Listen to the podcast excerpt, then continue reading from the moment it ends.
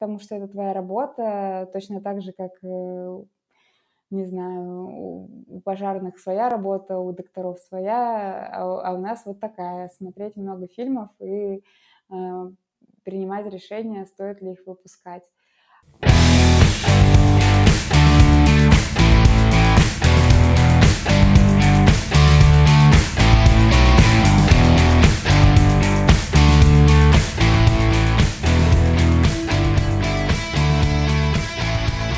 Итак, у меня долгожданный на самом деле гость, потому что подпис, подписан я на паблик эй один очень давно, хоть никогда не был в России и не знаю, когда попаду, но всегда интересно следить за и тем, как ведутся соцсети, даже просто у этого паблика, ну и в принципе за тем, какие фильмы привозят, потому что, смотря на лайнап, который привозят в Россию эй один, я как-то пытаюсь у себя в Польше найти, когда у нас выйдут эти фильмы, чтобы тоже сходить посмотреть, и так, например, на «Город кошек» сходил, и я очень рад, что ко мне присоединяется Вика Лымарь.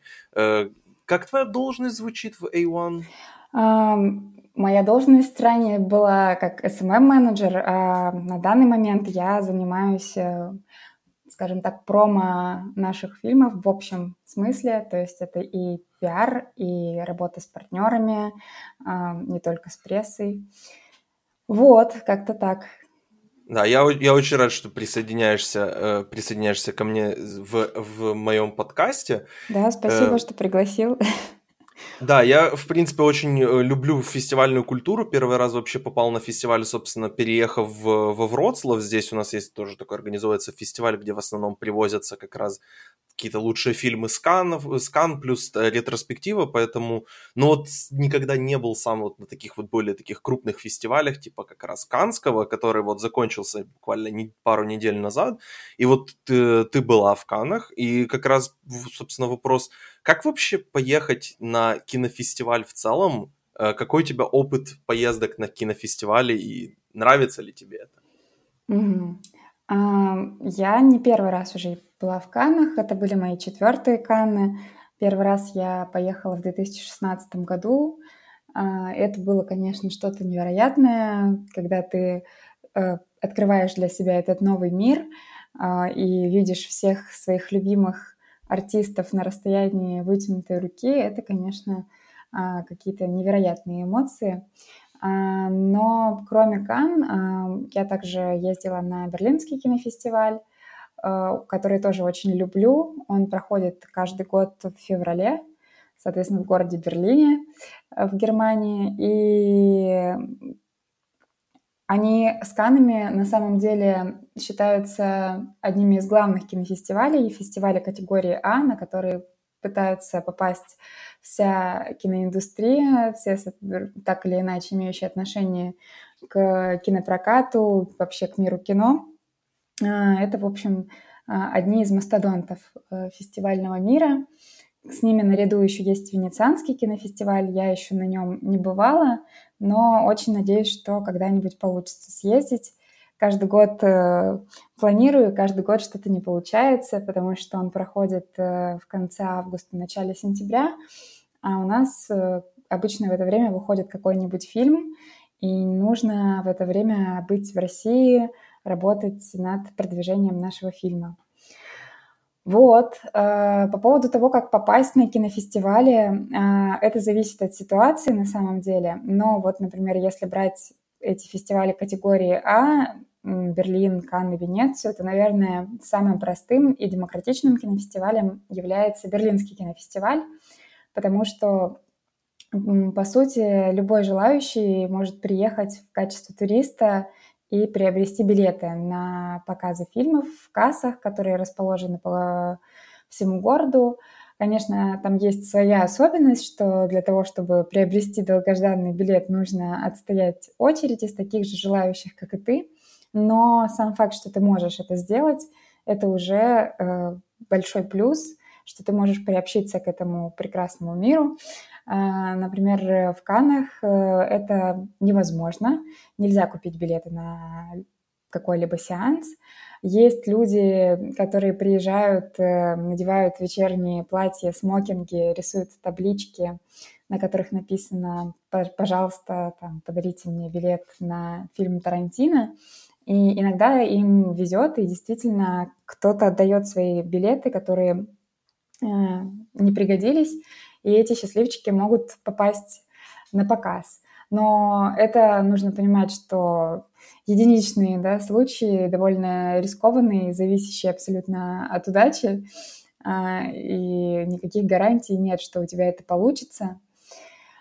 Поэтому на Каннский кинофестиваль попасть гораздо проблематичнее. Но с недавнего времени Каннский кинофестиваль ввел такую хорошую инициативу. Они стали делать программу трехдневных аккредитаций. То есть если ты интересуешься миром кино, и, по-моему, если тебе меньше двадцати восьми лет, ты можешь написать мотивационное письмо, почему ты хочешь поехать на Каннский кинофестиваль, так называемое эссе, и отправить, в общем, организаторам фестиваля свою заявку. Они ее рассмотрят в определенные сроки и ответят тебе. Очень многие таким образом попадают на фестиваль последние два года. Там такая система, что тебе дают аккредитацию или на первые три дня, или на последние три дня фестиваля, и ты можешь ходить на фильмы, которые идут в рамках фестиваля, в кинотеатры. Тебе не оплачивают перелеты, проживание, тебе, собственно, просто дают саму вот эту аккредитацию, этот, этот, этот доступ и возможность ходить в кино. То есть билеты и проживание ты должен сам себе обеспечить. Кинофестиваль об этом заранее предупреждает. У журнала «Искусство кино», на самом деле, они в этом году написали очень интересную статью по этому поводу, гид о том, как лучше написать это заявление, заявку, чтобы тебя приняли. И очень многие знакомые мои приняли участие и приехали так на фестиваль, прикоснулись к прекрасному. Вот. Слушай, это супер. Я на самом деле первый раз об этом слышу. Я найду эту статью и помещу ссылку в описании к этому подкасту, потому что самому теперь даже стало интересно прочесть об этом. А вот, вот вы ездите, вы получаете, именно ваша команда эй один, вы получаете какую-то уже журналистскую аккредитацию непосредственно а, как представители прокат-компании? Не совсем журналистскую. В общем, на любом кинофестивале есть разные категории аккредитаций. На кинофестивале едут и журналисты, и те люди, которые непосредственно занимаются производством кино, то есть всяческие продюсеры, актеры, актрисы. И, конечно, третий сегмент, наверное, самый большой и важный, это кинопрокатчики, поскольку одновременно с самим фестивалем всегда происходит кинорынок.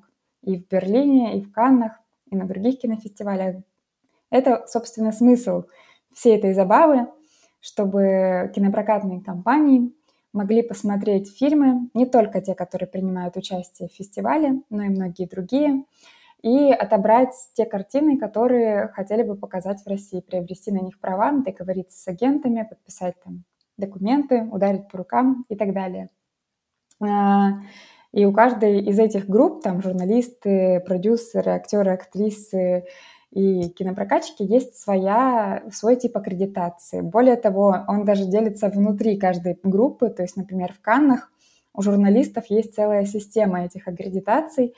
Там самые топовые журналисты – это бейдж с розовой точкой, менее топовые журналисты – там бейдж, по-моему, с голубой точкой, еще менее топовые журналисты – там еще с какой-то точкой. И в зависимости от того, какая у тебя аккредитация, ты пройдешь в зал на показ первым или последним, а может быть, тебе вообще не достанется места, и все места уже займут. Тогда тебе придется идти на какой-нибудь другой показ, в другую очередь, точно такую же, и стоять, надеясь, что ты попадешь. Вот, ну, то есть, вот, например, Антон Долин, у него там одна из самых высоких категорий аккредитации, то есть он по-любому всегда попадает на те показы, которые ему нужно посмотреть, поскольку он один из главных российских кинокритиков.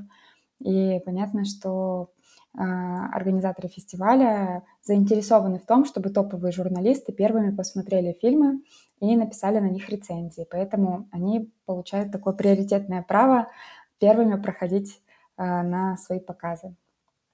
Вот.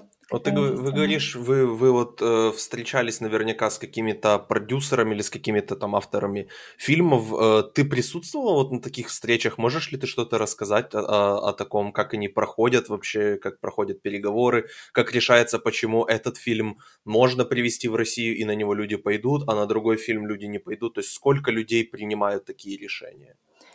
Ну, смотри, например, наша компания, я не знаю, как это происходит в других компаниях, наверное, примерно как и в нашей. Наша компания не очень большая, нас там всего одиннадцать человек.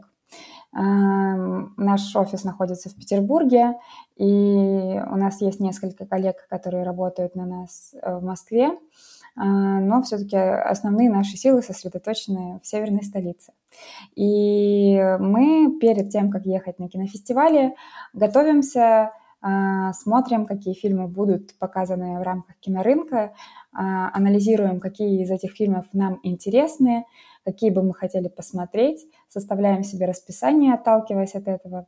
Ну и, собственно, приезжая на фестиваль, мы уже идем смотреть эти фильмы, и в зависимости от того, нравятся они нам или нет, мы делаем свое предложение, а, высказываем свое желание о том, что хотели бы приобрести данную картину для кинопроката в России и СНГ. И бывает так, что м, что-то покупается до фестиваля, м, бывает так, что что-то покупается через несколько дней после фестиваля, а что-то и прямо во время фестиваля.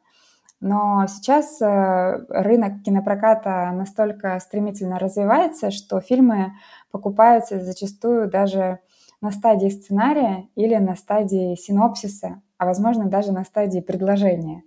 А, то есть, если мы уверены в режиссере, если мы уже прокатывали его фильмы, у нас хорошие отношения, и мы знаем, что этот режиссер не снимет плохого, то мы можем а, вписаться в проект со своей стороны эм, совсем на начальной стадии. Там, не знаю, фильм Ларса фон Триера мы купили на стадии, когда нам сказали, что э, Ларс фон Триер снимает новый фильм о маньяке с Мэттом Диланом и Умой Турман. И больше об этом фильме не было известно ничего.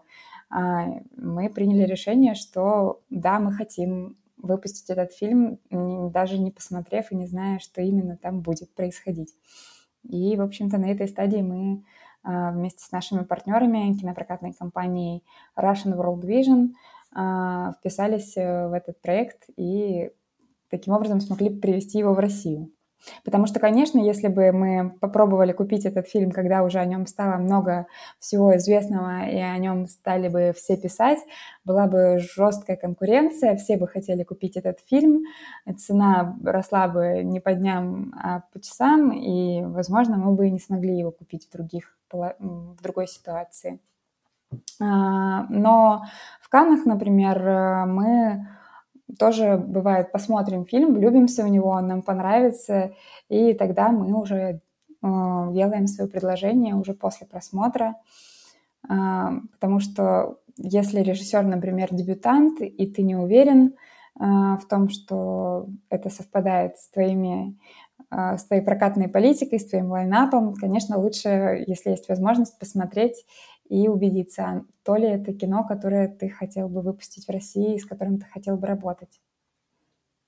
Какое у вас было вот из таких фильмов, которые, о которых вы вообще не слышали раньше, потом посмотрели на каком-то фестивале, будь то Берлин, Канны, Венеция, и решили, что вот этот фильм хорошо зайдет, такой вот из каких-то неожиданных, то есть прям, что вы не слышали ни о режиссере, ни об актерах, и привезли потом, показали, и это был и большой зри- и успех у зрителей, и как-то, ну, и зрителей, и пресса как-то хорошо об этом отозвалась. Какой фильм можешь выделить? Ну, или несколько, может. А, Это хороший вопрос, на самом деле. Я вот сейчас пытаюсь э, вспомнить, э, по- поскольку нашей компании исполнилось в этом году одиннадцать лет, а я работаю пять, то я могу не все, конечно, знать, не, не всю историю, а, скажем так, с половины. А, Но вот на моей памяти, мне кажется, была история с фильмом «Приходит дракон». Это э, фильм иранского режиссера Мани Хагии, который был на Берлинском кинофестивале а, несколько лет назад. И ребята посмотрели его, а, мои руководители. А, и им фильм очень понравился. Они решили, что надо попробовать показать его в России. Собственно, мы это сделали. Потом впоследствии, вот в прошлом году мы выпускали уже второй фильм режиссера в России, это фильм «Свинья». Но его мы купили, по-моему, уже до Берлинского фестиваля, потому что уже знали, что вот «Приходит дракон» был классным, нам понравилось с ним работать, значит, «Свинья» тоже будет наверняка классный, и режиссер снимет что-то наверняка хорошее. Вот. Но тут еще такая история, что кинопрокат – это очень рискованное дело, и ты не можешь никогда предугадать, что точно сработает, а что нет. Даже проработав больше десяти лет, мы понимаем, что это довольно такая рулетка на самом деле. То, что в фильме могут быть известные актеры или известный режиссер, на самом деле не будет гарантии того, что фильм соберет в прокате и станет успешным. Поэтому, например, вот фильм «Как разговаривать с девушками на вечеринках», мы выпускали его в прошлом году. Там играла Эль Фаннинг, Николь Кидман. Это, в общем, такая очень классная, молодежная, любовная драмеди, наверное, так можно это назвать, еще и с элементами фантастики, поскольку это основано на рассказе Нила Геймана, где переплетаются любовь, пришельцы, панк, и, в общем, это какая-то абсурдная смесь, она настолько необычная, что мы подумали: вау, это потрясающее кино, в нем классные актеры, еще и основан на классном рассказе, все, как бы все звезды сошлись, надо брать. И мы приняли решение выпустить его в России, возложили на него очень большие ожидания, очень много по нему делали разных интересных активностей. И вот на премьерных показах у нас все было отлично, залы были полные, люди покупали билеты, все было классно. Но когда фильм вышел в прокат, и мы смотрим на результаты первого уикенда, мы понимаем, что все плохо, и фильм провалился. И это было для нас, на самом деле, большой неожиданностью, потому что мы думали, что мы уже чувствуем свою аудиторию, знаем ее и знаем, что ей нравится, но оказалось, что нет. Вот бывают случаи, когда ты не можешь быть уверен, что то, что понравится тебе, точно понравится аудитории. Поэтому нужно быть готовым ко всему, и к провалам, и к взлетам.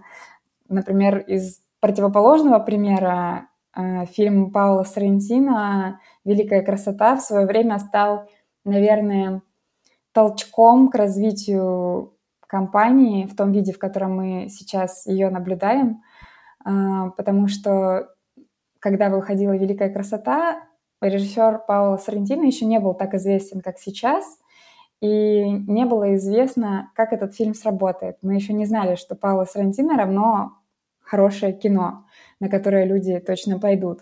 И это тоже было рискованно. Но он вышел, вышел очень хорошо, зрители его очень тепло приняли, и он до сих пор идет в нескольких кинотеатрах, то есть уже несколько лет. И в кинотеатре «Соловей» в Москве сделали даже отдельный зал Паоло Соррентино, где показывают его фильмы постоянно, в том числе «Великую красоту». Поэтому, как я уже сказала, это на самом деле очень рискованное все предприятие, непредсказуемое.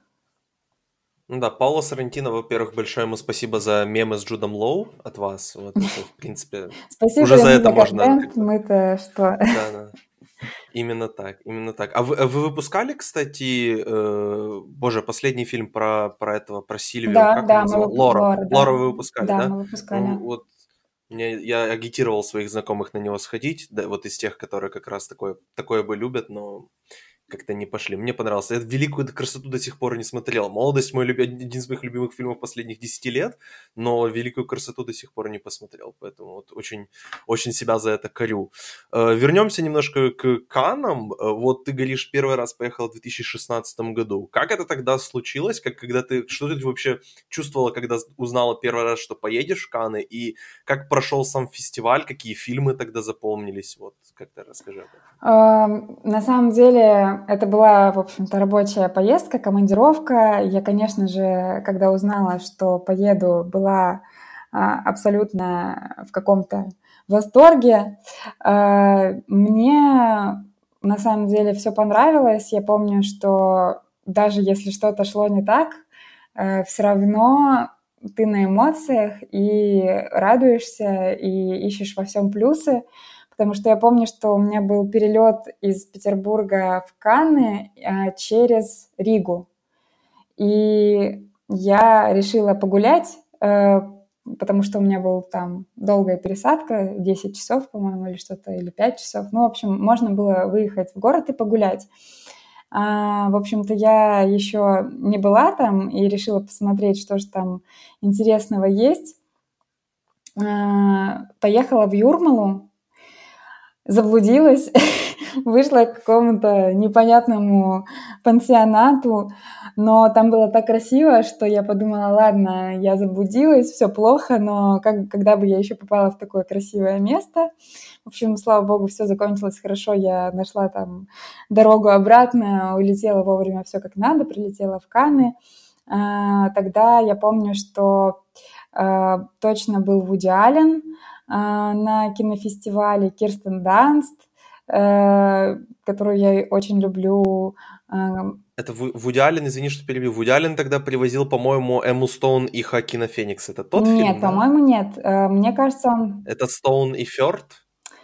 Нет, он, мне кажется, привозил фильм с Кристен Стюарт и, господи, Джесси, Джесси Айзенбергом. Да. Ой, отлично. Это, это его один, один хороший фильм за последние лет пять. Вот. Я, на самом деле, поэтому... его до сих пор не посмотрела, поэтому не могу ничего сказать. Но говорят, что он хороший, да. Поэтому надо посмотреть, конечно, проверить. Еще я помню, что там был Луи Гаррель, была Марина, ой, Марион Котийяр, и был, это был мой первый фестиваль, и я очень помню свой восторг от, от ситуации, которая со мной произошла. Приезжал Шайя Лабаф на фестиваль, и я стояла с толпой, ну, не, не, не фанатов, но, в общем, чтобы было понятно, у каждого фильма есть, которые участвуют в основном в конкурсе, есть пресс-конференция.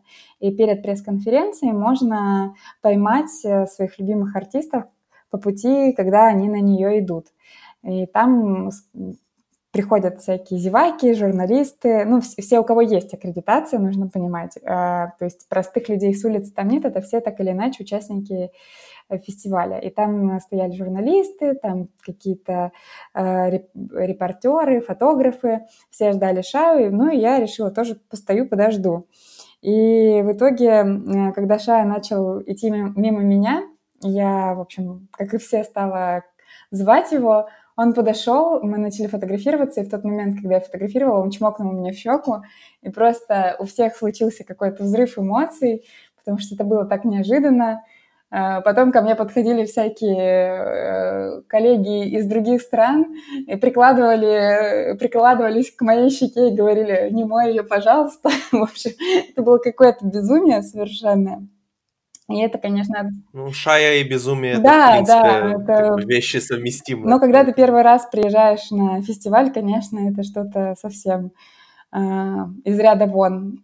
Я помню, что еще э, тогда приезжали Райан Гослинг, э, он представлял, представлял фильм «Славные парни», и вместе с Джоэлом Эджертоном, по-моему, вместе они играли в этом фильме.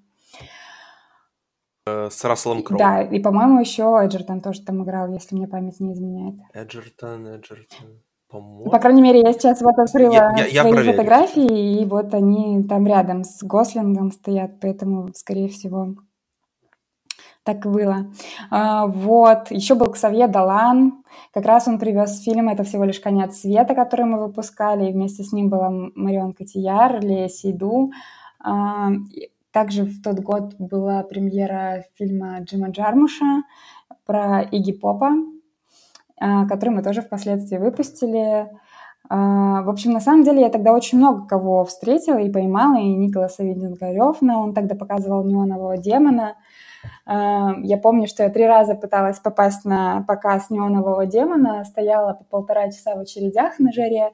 В итоге постоянно места заканчивались в последний момент, там буквально за пару человек передо мной. И мне приходилось расстраиваться, разворачиваться и уходить. И вот, наконец-то, в последний день фестиваля я попала на «Неонового демона».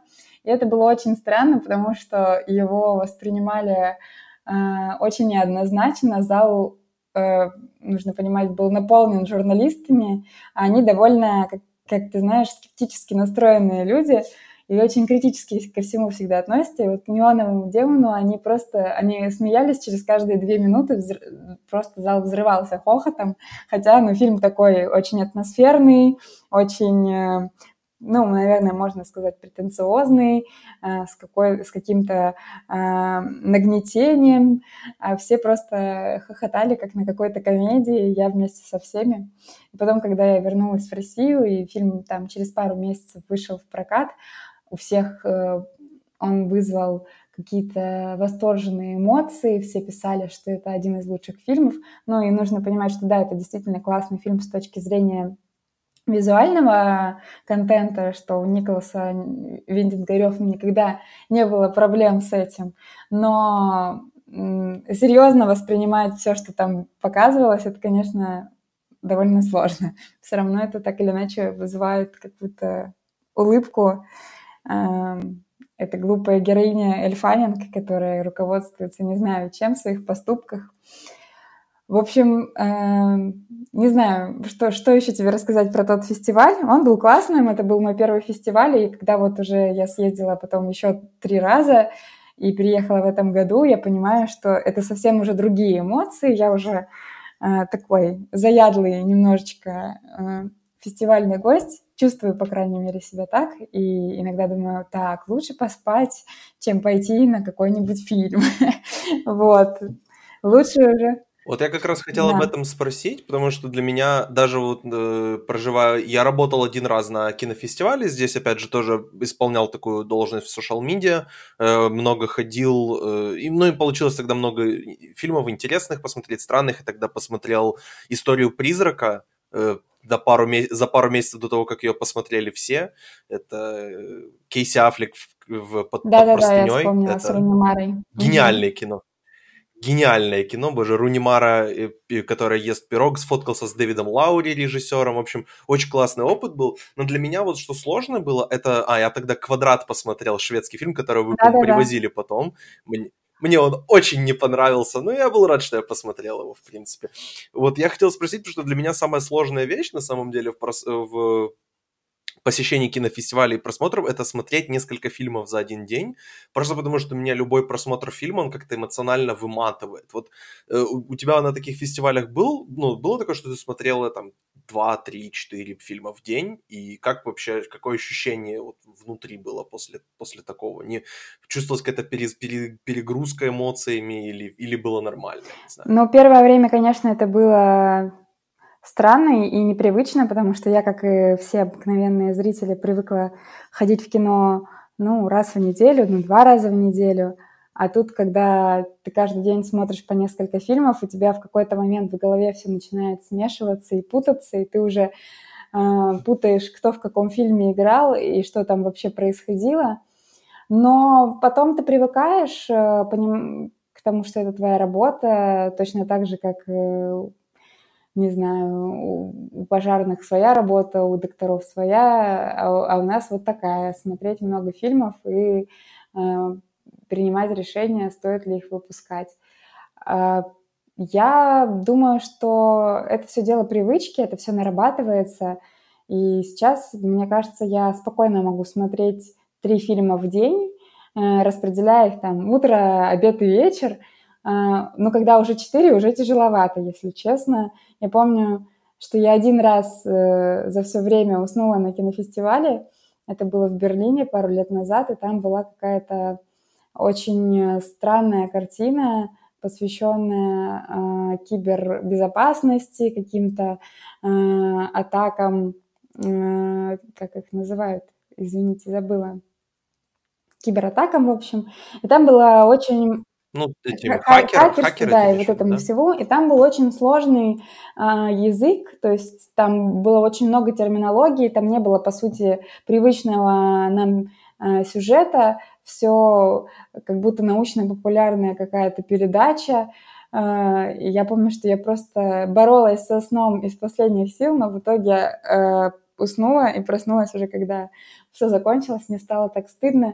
Я подумала, блин, люди снимали фильм, привезли его на фестиваль, а я не могу даже посмотреть. И это было очень, э, в общем, очень стыдное ощущение. Но потом, э, когда уже несколько раз поездил на фестиваль и видишь, как там люди спокойно вообще спят на каких-нибудь фильмах, э, журналисты особенно, которые вообще бедные не спят, не едят на кинофестивалях, а только и делают, что смотрят фильмы и пишут на них тексты, они спокойно могут прийти на какой-нибудь фильм, чтобы поспать, если он вдруг им не понравится. Как бы, почему бы и нет? Как-то так. Ну, у меня было тоже такое, я спал на фильме «Манифеста» с Кейт Бланшетт, мне тоже было стыдно. Нет, это ужасно. Зачем ты это сделал? Это прекрасный фильм, мы его выпускали. Это тоже было, это было как раз в день, по-моему, когда я пос... у меня было расписание, я утром смотрел «Квадрат», днем я смотрел... финский фильм, как он, э, э, в общем, о этой миграции, миграции мусульман в Европу, очень такой, на, на грани надежды, как-то так назывался, очень мне понравился, и как раз вечером у меня был «Манифеста», и я был просто эмоционально истощен, и я не, не смог, то есть, я где-то вот минут двадцать смотрел, видел Кейт Бланшетт в пяти образах, и, и все, и потом я уже ничего не помню. А, под конец я проснулся, меня, по-моему, растолкала тоже девочка из нашей команды с social media, которая меня разбудила и говорит, ты что, спал весь фильм? Я говорю, походу, да. Ну, и она тоже, мне вот приблизительно такая реакция у нее была. Ну, просто это настоящий какой-то актерский перформанс, которого я вот, мне кажется, не вспомню... Ничего подобного. Ну, понятно, что есть Джеймс Макэвой в фильме «Стекло», который играет там человека с кучей личностей, но все равно это немножко не то, потому что, э, учитывая еще специфику фильма «Манифеста», что это изначально был арт-проект, который показывался в музее, и только спустя какое-то время режиссер все-таки решился превратить его в фильм, вместе, собственно, с самой Кейт. Она тоже принимала активное участие не только играя, но и там предлагая какие-то свои решения. Мне кажется, это прям реально какой-то феноменальный фильм, который нужно, которому нужно подготовиться, чтобы его посмотреть, потому что это не, не просто кино, это реально искусство. Учитывая, что там используются манифесты из разных философских течений, и я помню, что даже несмотря на то, что у меня было в свое время... Ну, я закончила философский факультет, я все равно смотрела этот фильм и понимала, что, господи, надо все снова перечитать, я ничего не понимаю, это все так сложно. Ну, мне кажется, это задача искусства в какой-то степени, чтобы ты ощущал свою немножечко приземленность и стремился как-то развиваться, возвышаться, и вот чтобы у тебя возникало желание разобраться в том же, что, что же ты посмотрел. Ну, может, да, мне, наверное, тогда стоит наверстать упущенное и посмотреть это, и постараться второй раз не заснуть. Попробуй, да. Я очень надеюсь, потому что действительно тогда даже, даже читая на бумаге писание, так, Кейт Бланшетт играет тринадцать персонажей, в фильме без сюжета, который говорит, это просто арт-проект «Манифест». Окей, почему бы это не посмотреть? И вот у меня в итоге просто попался в такой день, ну, так расписание было составлено, что так, вот так просто получилось, к сожалению. Эм... Вообще, вот говоря, в принципе, о фестивалях, то есть мы много слышим, э, вот, что там фильмы показываются какие-то американские, вот там, например, показываются где-то там в Санденсе, или есть Трайбека, есть Торонто, есть куча разных фестивалей, Карловы Вары, если брать Европу, в Японии тоже есть свои фестивали. Какие, на какие фестивали мечтаешь попасть ты, и вот почему, почему именно на эти, и что ты, что ты ждешь от них, чего вот, например, в тех же Каннах или в том, в том же Берлине нет? Я очень, как уже говорила, хотела бы попасть на Венецианский кинофестиваль. Я вообще мечтаю поехать в Италию, я еще не была там. Надеюсь, что в скором времени это получится сделать. Еще я очень хочу когда-нибудь попасть на кинофестиваль в Торонто, потому что он в последнее время набирает очень активно обороты, и там показывают классное кино, не хуже, чем в Каннах и Венеции. И мне кажется, он скоро тоже выйдет в категорию А, если еще не вышел. По-моему, он уже... Ну, то есть я, я вот этой категории фестивалей не разбираюсь, но мне всегда казалось, что он как раз... Вот ну, это выступает. Происходит в последние пару лет буквально, потому что там еще, мне кажется, лет пять назад не было такого э, ажиотажа вокруг кинофестиваля в Торонто. Ну да, есть какой-то кинофестиваль в Торонто. И когда ты говорил про него, ну окей. А сейчас, когда ты говоришь про кинофестиваль в Торонто, все такие, а, Торонто, ну да, там классно, там приезжают классные фильмы, звезды. И, в общем, это уже вполне себе большой конкурент для Венеции, мне кажется. Потому что они еще пересекаются, на самом деле, с Венецией.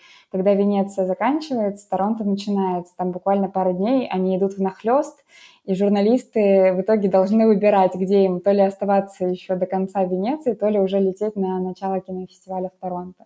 И не всегда этот выбор решается в пользу Венеции на самом деле. Да, я вот, например, из таких интересных фестов особенно для себя подметил, получается, два года назад фестиваль Tell You uh-huh. Right, где э, показывали, были первые показы La La Land и Moonlight. Я тогда его, в принципе, заприметил, почему есть Венеция, есть Торонто, есть вот как раз э, там... Ну, как раз вот эти два фестиваля, почему в каком-то Tell You Right показывают, э, показывают эти два фильма, которые наверняка будут бороться за лучший фильм. И тогда я его заприметил и, в принципе, смотрел, помню, ж- одного журналиста дневник с того фестиваля, где они, получается, этот какой-то город находится где-то mm-hmm. в горах, и они постоянно ездят то вверх по, по такой, на таких вагончиках, то вниз, э, потому что ни кинотеатры находятся внизу, ни в, на, наверху, и это всегда мне именно география этого фестиваля, вклю... ну и плюс, конечно, его репертуар очень-очень интересовал. Ты слышала? Да, я слышала о нем, но вот еще из похожего разряда тот же самый Sundance, потому что это тоже не самое удобное место для проведения фестиваля, и он еще проходит зимой, когда холодно, снежно, туда очень дорого добираться. Моя коллега в прошлом году ездила, и несмотря на все вот эти минусы, там классная программа, и туда мечтают э, попасть все, в том числе теперь и я. И коллега, которая бывала на многих фестивалях, она говорит теперь, что Sundance — это просто лучший фестиваль, э, на котором она была, и хочет, хочет ездить туда всегда. Вот. Ну да, в том же в Sundance показывали в свое время Манче- Манчестер у моря. В этом году из интересного в Sundance был Booksmart, который образование на русском, вот, поэтому они каждый раз, каждый год там что-то есть интересное, каждый год некоторые даже д- доходят до Оскаров. Поэтому да, да, но мы вот будем выпускать в июле фильм, как раз который премьерился на Sundance, и который наша коллега как раз посмотрела на Sundance. Он называется «Give me Liberty». Это фильм американского режиссера русского происхождения Кирилла Михановского. Он снял такую драмеди о русских мигрантах в Америке. И мне очень нравится это кино. Мы выпустим его двадцать пятого июля. Я надеюсь, что наши зрители тоже его полюбят, как и мы. Это, мне кажется, один из... Наверное, наш первый фильм, который был прям в таком заявленном качестве на Sundance. Uh, и еще мы выпустим фильм, который тоже был на Sundance, называется «Farewell» или «Прощание» в переводе на русский. Uh, азиатский фильм, uh, где одну из главных ролей сыграла uh, хип-хоп-исполнительница Аквафина, очень популярная в Штатах. Uh, очень трогательная драма семейная uh, про бабушку, которая заболевает, и вся ее семья съезжается из разных стран, чтобы побыть с ней рядом в этот момент, но при этом самой бабушке не сообщают о том, что она болеет. И, в общем, таким предлогом для того, что все собираются вдруг, становится подставная свадьба ее внука. То есть все на самом деле знают, что она болеет, но делают вид, что все в порядке из, из последних сил. А она не знает, что она болеет, и радуется всему.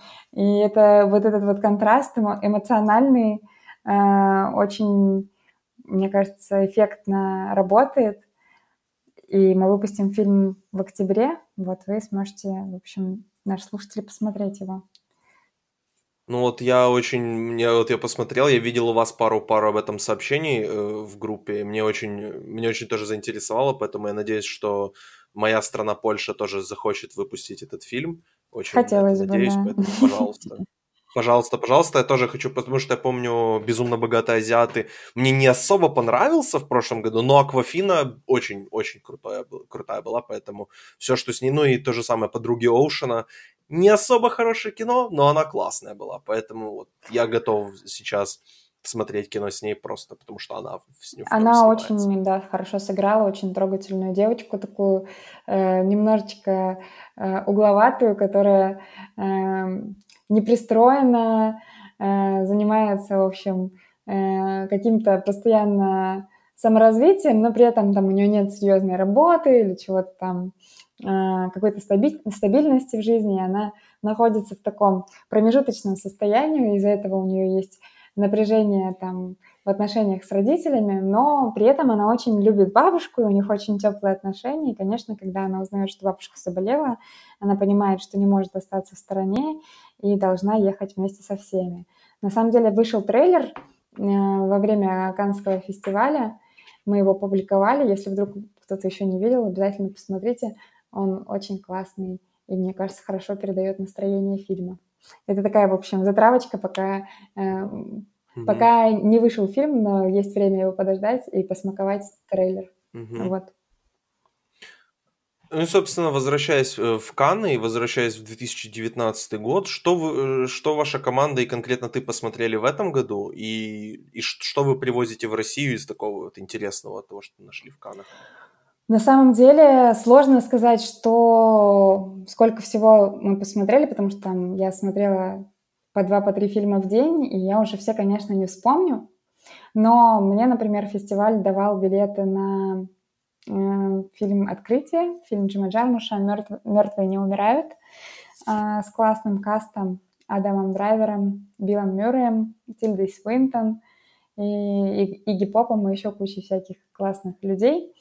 Um, у нас uh, особое отношение к Джиму Джармушу, поскольку мы выпустили два его фильма в России. Это был «Gimme Danger» с Игги Попом, документальная драма про рок-группу The Stooges, и это был «Паттерсон». Uh, yeah, да, «Паттерсон». Очень... «Паттерсон» очень почитаемый мной. Он, ну, оба фильма классные, на самом деле. Мы... Uh, Для нас это была честь, на самом деле, работать с такими фильмами, с таким режиссером. И когда мы только услышали, что в разработке находится этот проект «Мертвые не умирают», мы, конечно же, хотели тоже попробовать купить этот фильм, но там была такая история, что им не хватало денег на съемки, и они получили эти деньги от студии. Поэтому этот фильм ушел в большому, большой, большой студии, и даже никто и не мог как бы претендовать на то, что его купить. Вот, и я ждала от этого фильма чего-то, ну, джармушевского, чего-то в духе Паттерсона немножечко, даже несмотря на то, что там зомби и все такое, но, видимо, наши ожидания – это наши проблемы, и... Я немножко разочаровалась, если честно, в фильме, поскольку, да, он забавный, в нем много шуток и забавных моментов, и веселых э, там каких-то сцен, но при этом э, ты всегда хочешь от Джармуша какой-то его философии, а ее особо не случилось. Она случилась в последние две минуты фильма, очень как-то прямолинейно, и ты думаешь, ну... Ладно, как-то не того я ждал. Но есть свои достоинства у картины. Она скоро выйдет в российский прокат, и я думаю, что найдутся и те, кто будет говорить, что это лучший фильм Джармуша, не знаю. Ну, на фестивале, собственно, так и произошло. Аудитория поделилась на тех, кому фильм очень понравился, и на тех, кому фильм очень не понравился. Каких-то равнодушных людей, которые бы говорили, ну, такой... Джармуш как Джармуш, таких как бы не было. Все очень четко определились с позицией, как мне кажется. Вот я, видимо, во втором лагере, кому не очень понравилось.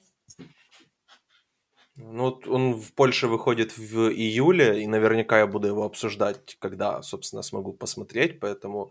Просто я, я Джармуша, в принципе, я не знаю, чего от него ждать, поэтому я чаще всего ничего не жду. Эм, выживут только любовники, в принципе, он уже там затронул вампиров, поэтому то, что у него следующая тема фильма стала, стали зомби, ну, окей, я не удивлен, поэтому... Я как-то жду, мне, мне очень расстроили, на самом деле, такие вот реакции, вот как раз то, чтобы были поляризированы, я ждал тоже многого, ну, буду смотреть, как бы, когда посмотрю, тогда уже, я думаю, что-то, что-то конкретнее смогу сказать, пока что да, жду. Да, вот, еще был фильм «Рокетмен», но, к сожалению, я не смогла его посмотреть из-за работы, и теперь я в печали, потому что в России фильм вышел в цензурированной версии, и мы уже не увидим фильм таким, каким он был показан в Каннах. Я... Я его как раз вчера посмотрел, нецензурированную mm-hmm. версию. И, если честно, ну, я вот... Я, я приблизительно понял, какие две сцены вырезали. И, ну, учитывая, Антон Долин говорил, что вырезали еще кучу диалогов, поэтому я по поводу этого как бы судить не могу. Но конкретно те две сцены, которые вырезали, да, жаль. Это часть фильма, безусловно, и, и жаль, что как бы так поступает прокатчик в, в, в России. Но я думаю, что на этот фильм все равно фанатам Элтона Джона стоит сходить, просто чтобы посмотреть. Но опять же, я не знаю, есть ли там какой-то прям бойкот организованный этого фильма или нет, но я думаю, что фанатам Элтона Джона все равно стоит сходить, как бы. Мне не особо понравилось, но там есть, есть на что посмотреть, скажем так. Ну да, я еще раздумываю, идти или не идти, пока не приняла окончательное решение. Подумаю. Вот. На новый фильм Тарантино я тоже не попала, потому что была другая работа. И, э, но, скажем, компенсировала это встречи и с Кастом, и с Квентином, и с Лео, и с Брэдом. И с Марго мы поймали их э, перед и после пресс-конференции, они там оставили нам автографы. Это было, конечно, очень волнительно, потому что я в свое время очень фанатела от Ди Каприо, когда, там, не знаю, училась в школе и в университете, и все переживала, когда же ему дадут «Оскар». И когда ему наконец-то дали «Оскар», и мне, моя душа уже к нему остыла, я подумала, ну, все, окей, ты получил «Оскар», все с тобой понятно, молодец. Потому что я просто, на самом деле, не, не, не совсем была согласна тогда с «Оскаром». Мне казалось, что у Лео были другие, более достойные работы, чем игра в «Выжившем». А, вот. Но, в общем-то, сколько людей, столько и мнений. А... Вы уже вроде разыгрывали какие-то автографы да, да. Вот с кем-то. Я помню, вы точно Террона разыграли, вы кого-то а, еще мы сейчас разыгрываете? Мы сейчас да? разыгрываем Террона, потому что выходит фильм, и это, в общем, ага. такой инфоповод, можно сказать. Плюс мы разыграли журналы э, с Иньярриту, э, Бандерасом и Джармушем, потому что они были такие черно-белые, красивые, и в одной цветовой гамме. И мы, в общем, прям взяли и все три сразу разыграли. Uh, у нас еще остались для розыгрыша автографы Брэда Питта и Марго Робби. Мы их разыграем, я думаю, что в скором времени. Но, извините, конечно, Квентина и Лео я оставлю себе. Я считаю, что это будет преступлением, если я их отдам. Ну, да, м- можно частичку оставить все-таки. Просто... Да. Вот, кстати, кстати, по поводу Бандераса, посмотрела «Боль и слава»? Нет, я, я на самом деле вообще очень мало посмотрела фильмов из конкурса, потому что я знала, что большая часть фильмов конкурса будет в России, и я понимала, что лучше я посмотрю, что, что я не смогу посмотреть в России, а, а эти фильмы я и так потом в прокате увижу. Вот. Ну, в общем, такая mm-hmm. логика, нехитрая. А... Но слышала, что очень хороший фильм, и что Бандерас просто заслужил свою веточку, как, как боженька. Ну, его уже, уже на «Оскар» его двигают. Я уже слуш, слышал первые такие вот сообщения, что Антонио Бандерас один из... И Бандераса уже, и Эджертона двигают ну, да, на «Оскар». Наверное, поэтому, ну, будем, логично. Будем смотреть. Хорошо, от того, что ты не успела посмотреть, к тому, что ты успела посмотреть. Что, собственно... Вот из не конкурса и из того, что вот, может не привезут да, или вы привезете на, в вот Россию. Да, точно что, надо что рассказать это? Еще про два фильма, которые мы привезем. Это фильм Бертрана Боннелло «Малышка-зомби». Мы выпускали предыдущий фильм режиссера в России. Фильм назывался «Сен-Лоран. Стиль — это я» с Гаспаром Ульелем в главной роли. Мы привозили даже тогда Гаспара и Бертрана в Россию, в Москву на премьеру. И вот он снял новый фильм, очень необычный. И то, что в названии фильма присутствует слово «зомби», не должно вас смущать, поскольку это, мне кажется, самый необычный фильм про зомби. Это зомби не в том смысле, в котором мы привыкли их видеть. Это не какие-то полуживые ходячие существа, которые хотят съесть твою печень там, или еще что-нибудь. А здесь Бенело подошел на самом деле с, ми- с немного мистической точки зрения. Он взял за основу гаитянский миф, который рассказывает о действительно людях, которых зомбировали в своих корыстных целях. У нас еще нет трейлера, есть пока только кадры, но когда появится трейлер, мы обязательно опубликуем. И я думаю, вы сразу поймете, что это очень необычное кино. Его очень тепло приняли в Каннах. Он участвовал в программе «Кинзан», и там на самом деле были очень хорошие фильмы. И был еще фильм «Маяк» с Робертом Паттинсоном и Уильямом Дефо, например. Тот же «Give me Liberty» был в этой программе.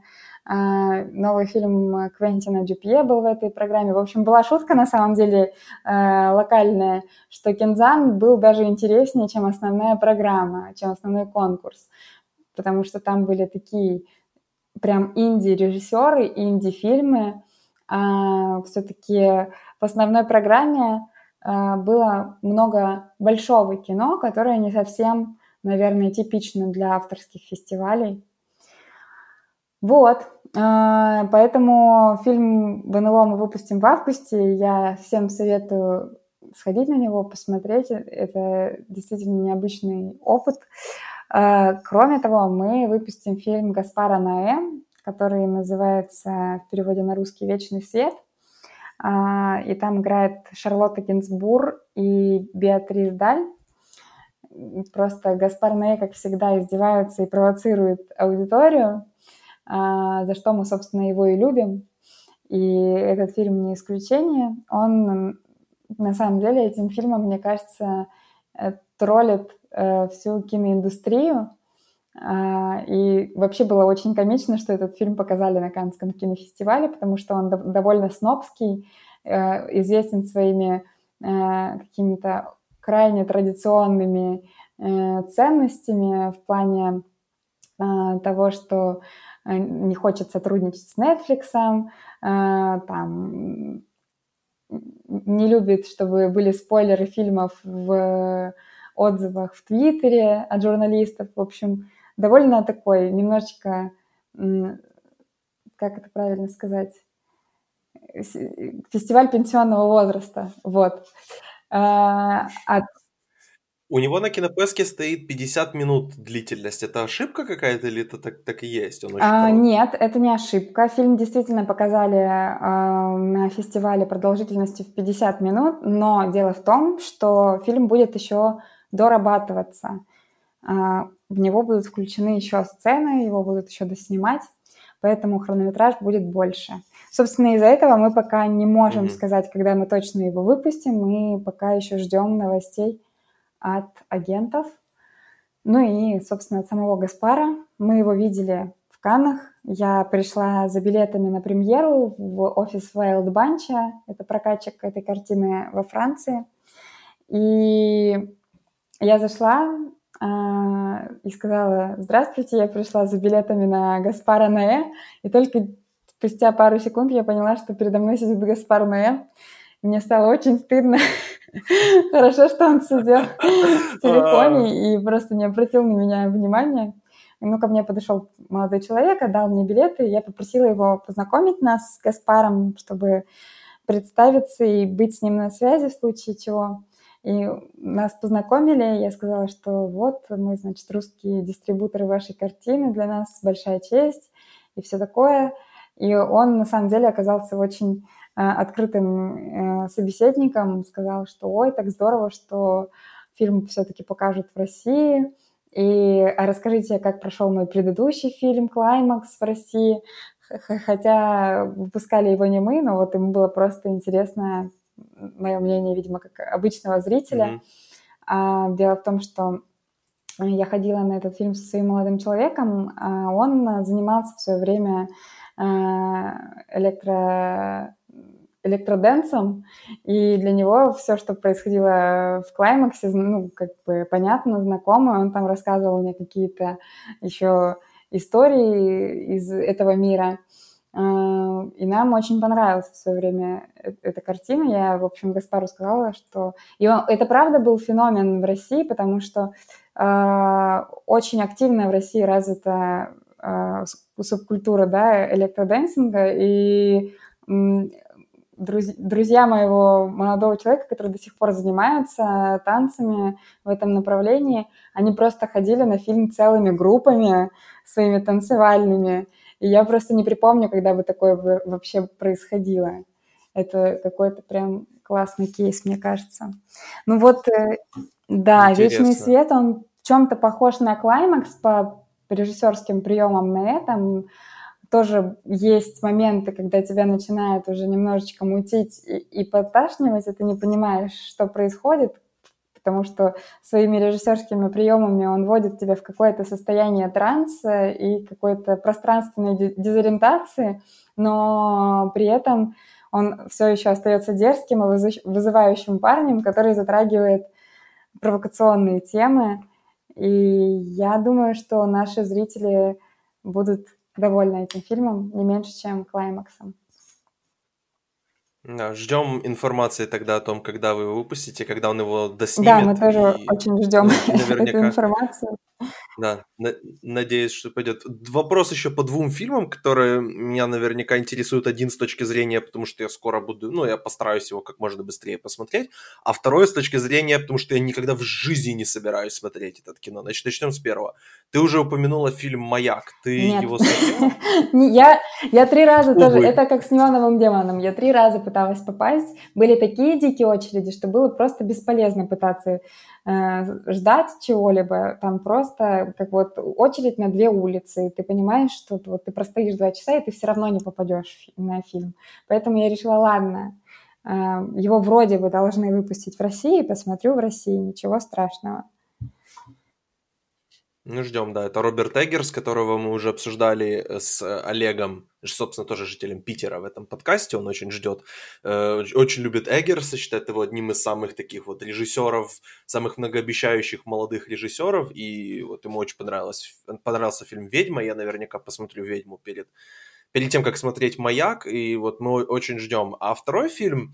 Ты смотрела или слышала вообще о фильме «Мектуб. Моя любовь. Интермеццо»? А, да, «Мектуб» — это же... Он был в основной программе, длился три с половиной часа. Это вторая, вторая часть одноименного фильма. То есть в прошлом году его выпускали как раз Russian World Vision. Mm-hmm. Это была первая часть. И вот в этом году режиссер представил вторую часть. Я не смотрела первую часть, поэтому я не пошла на вторую. И, в принципе, мне не близко такое кино, где три с половиной часа показывают какую-то дискотеку и там откровенные сцены, я не вижу в этом. Может быть, я недостаточно еще доросла до этого уровня киносмотра, но я не вижу в этом какого-то классного смысла и содержания, поэтому хожу немножко на другое кино. Ну вот я читал э, разные отзывы в прессе об этом фильме, и я понял, что, в принципе, пресса, видимо, вся тоже не доросла. Возможно, то есть кто-то думает тоже, что это троллинг, э, а кто-то думает, что это просто человек как-то слишком много думает о себе. Э, вот так еще, уже завершая подкаст, еще вот буквально какие-то так пару слов по, может, фильмам интересным, которые ты еще увидела, что-то вот так буквально. Ну, слова. Собственно, я очень хотела попасть на фильм Хирокадзу Кореэды «Паразиты», который выпустит в прокат компания «Провзгляд». К сожалению, тоже не смогла посмотреть, потому что был какой-то сумасшедший интерес к фильму. Но я посмотра... посмотрела фильм «Бакурау», который был в основной программе, и его вроде бы тоже купили для проката в России. Это очень необычное кино, бразильское, которая рассказывает историю маленькой деревушки. В ней живет не больше, мне кажется, сотни жителей. И вот в эту богом забытую деревушку приезжает странная компания американцев, которые э, хотят охотиться на людей. Они приезжают с пушками и хотят истребить эту деревню. Для этого они стирают ее геоданные из карт, э, э, лишают ее электричества и, и, в общем, можно сказать, изолируют от мира. И начинают там потихонечку истреблять жителей. Но они оказываются не готовы к тому, что жители будут сопротивляться, выпьют кислоты, съедят кислоты и начнут истреблять эту небольшую группу в ответ. Это какое-то, на самом деле, сумасшедшее кино. Я была просто в шоке, потому что ничего подобного не видела.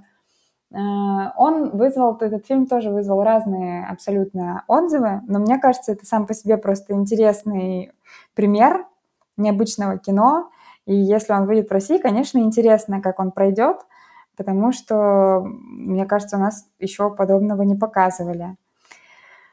Вот. Как называется «Бакурау». Скажи, он, по-моему, Бакурау. Даже что-то получил. Окей, вот интересно. Я не уверена, надо проверить. По-моему, он получил какую-то награду. А, вот. Еще я посмотрела фильм Терренса Малика, а, и мне он О. очень понравился. Я не ожидала, на самом деле, потому что предыдущий фильм мне не очень понравился. Там, где рассказывают историю музыкантов, там играет Майкл Фассбендер, Натали Портман, угу. Руни Мара. Между нами да, музыка. Да, да. И вот мне тот фильм не очень был близок. Ну, я его посмотрела, но как-то не, не очень, ну, не очень мое кино.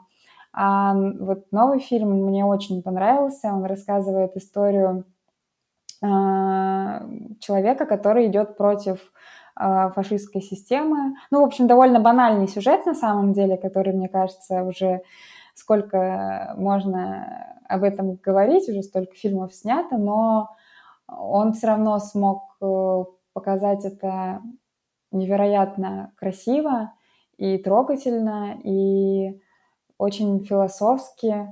В общем, мне показалось, что этот фильм достоин какого-нибудь приза. К сожалению, он не получил никакого большого приза, но он получил, по-моему, премию от какой-то христианской ассоциации. Две награды, вот я смотрю. Христианское жюри и приз Франсуа Шоле. Да, ну то есть это такие совсем не главные призы.